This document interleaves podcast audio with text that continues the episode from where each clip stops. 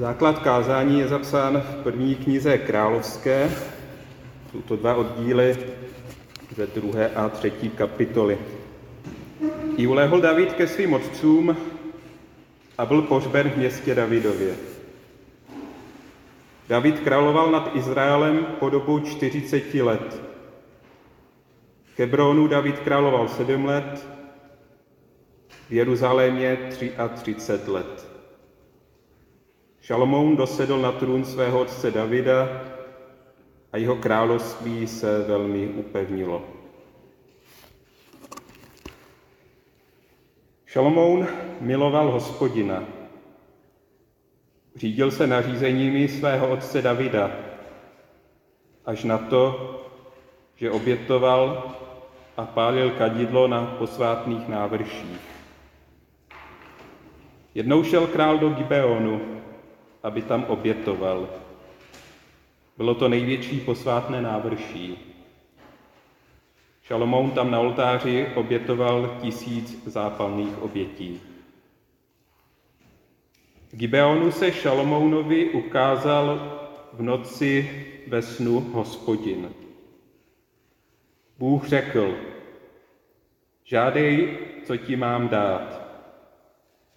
Šalomoun odvětil, ty jsi prokazoval velké milosrdenství svému služebníku, mému otci Davidovi.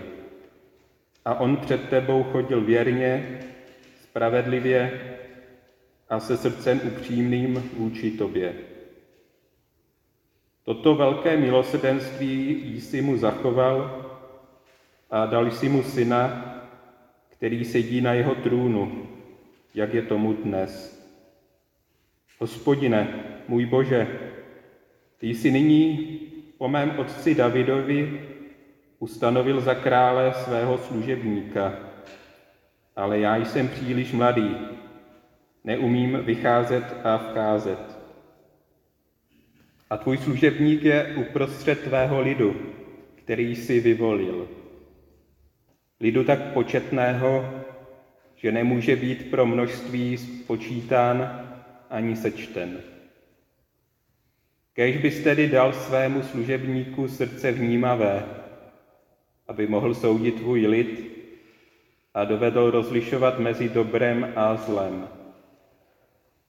Neboť kdo by dokázal soudit tento tvůj lid, je tak těžko vládnout. Panovníku se líbilo, že Šalomoun žádal o tuto věc.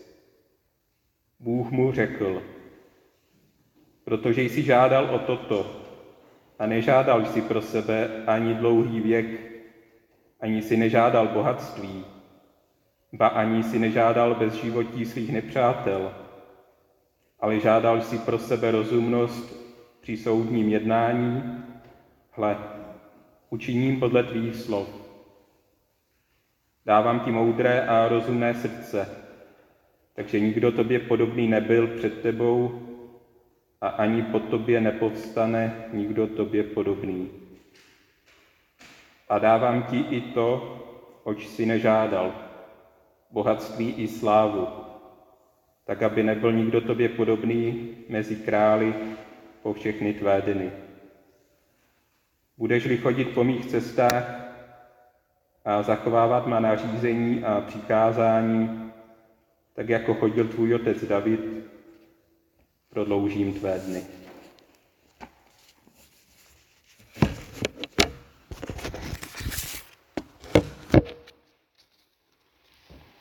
Po smrti krále Davida nastupuje na jeruzalémský trůn nový vládce nad Izraelem, Šalomoun.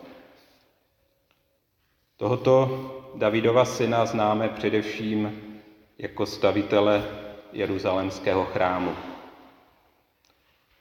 A máme ji zřejmě také spojeného s velkou moudrostí, s bohatstvím a slávou. O těchto znacích jeho vlády jsme před okamžikem slyšeli. O jeden z nich, o moudrost a vnímavost, žádal o ty další nikoli. ale dostal všechny. Důležité je, že prosil o ten nejlepší a nejpotřebnější z těchto darů. O schopnost pro panovníky, politiky, ale ostatně i pro nás všechny tak potřebnou. O umění porozumět tomu, co je správné, o schopnost rozlišit dobré od zlého. Jestliže byla tato věc důležitá tehdy, nestratila nic na své aktuálnosti ani dnes, ba možná spíše naopak. Množství informací, nabídek a názorů, které se na nás v současnosti valí, asi nebylo v tehdejší době představitelné. A teď se v tom všem člověče nějak vyznej, odděl zrno od plev, podstatné od nepodstatného, pravdu od lži. Šalomoun svoji žádost vyslovil ve snu, ve kterém se setkal s hospodinem. Stalo se tak při příležitosti velké obětní slavnosti v Gibeonu. Možná se jednalo o jakousi korunovační, tedy nástupní slavnost. A v tom snu dostal možnost říci si o to, co by od Pána Boha chtěl dostat. Nabídka to byla jistě lákavá, leč nevíme, zda by obdržel cokoliv, oč by si řekl na způsob zlaté rybky.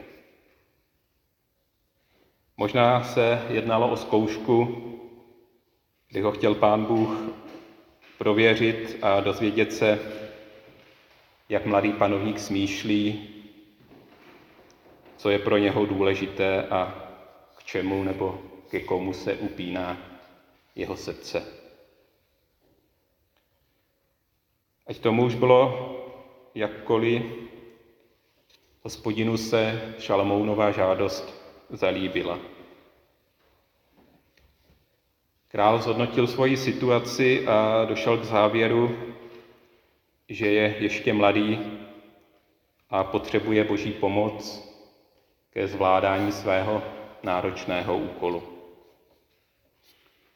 Uvědomil si svoji závislost na Bohu. Projevil pokoru a nepřipadal si tedy, jako by ve svém mladém věku už stačil pochytit všechnu moudrost světa. A neměl ani na mysli svůj prospěch, svoje zájmy, ale chtěl svědomitě vykonávat vladařské povinnosti, které mu byly svěřeny. Byl si vědom toho, že je králem z božího pověření a snažil se být dobrým panovníkem nad těmi, kdo mu byli svěřeni.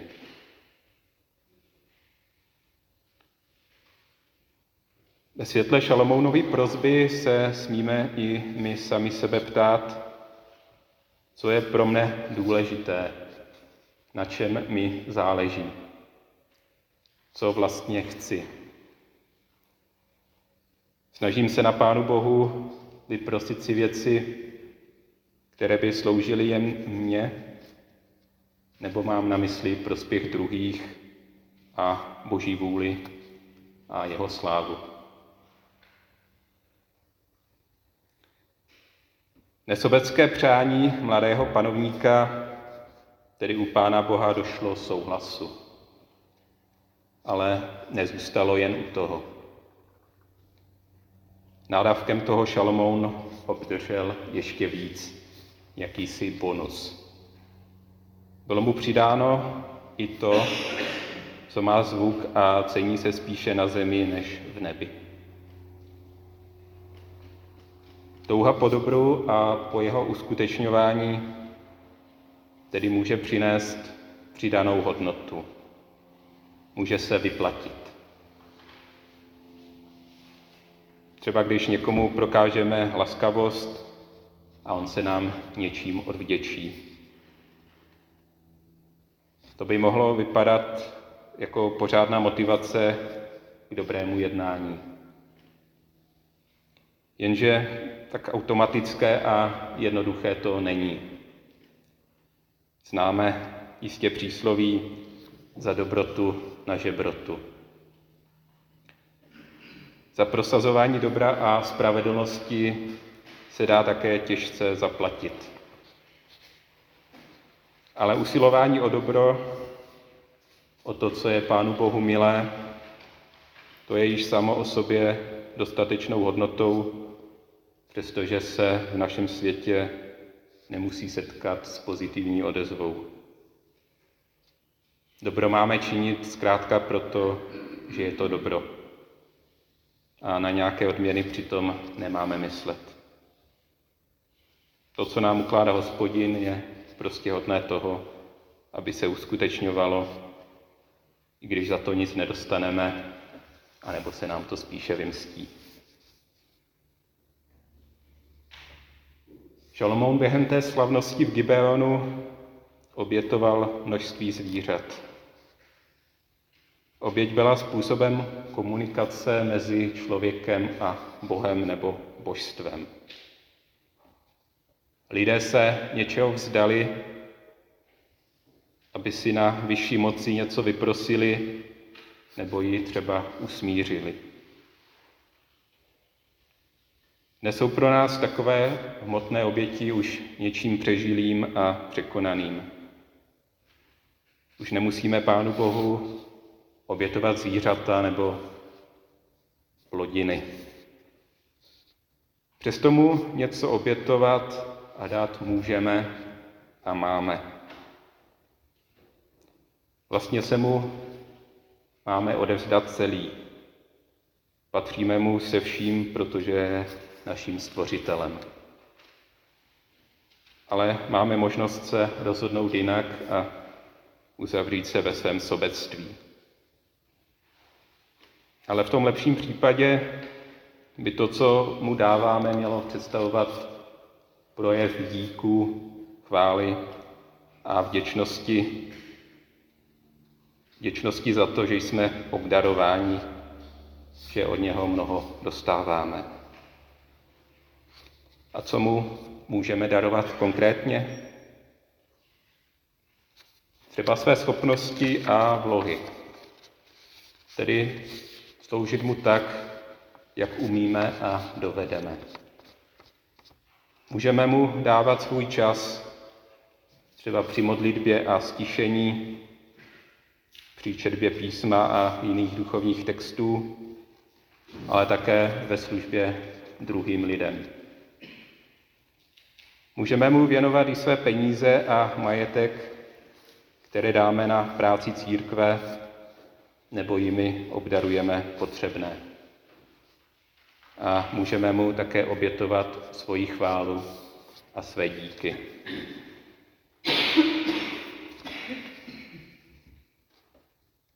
Ze starověku se nyní můžeme přenést do naší současnosti.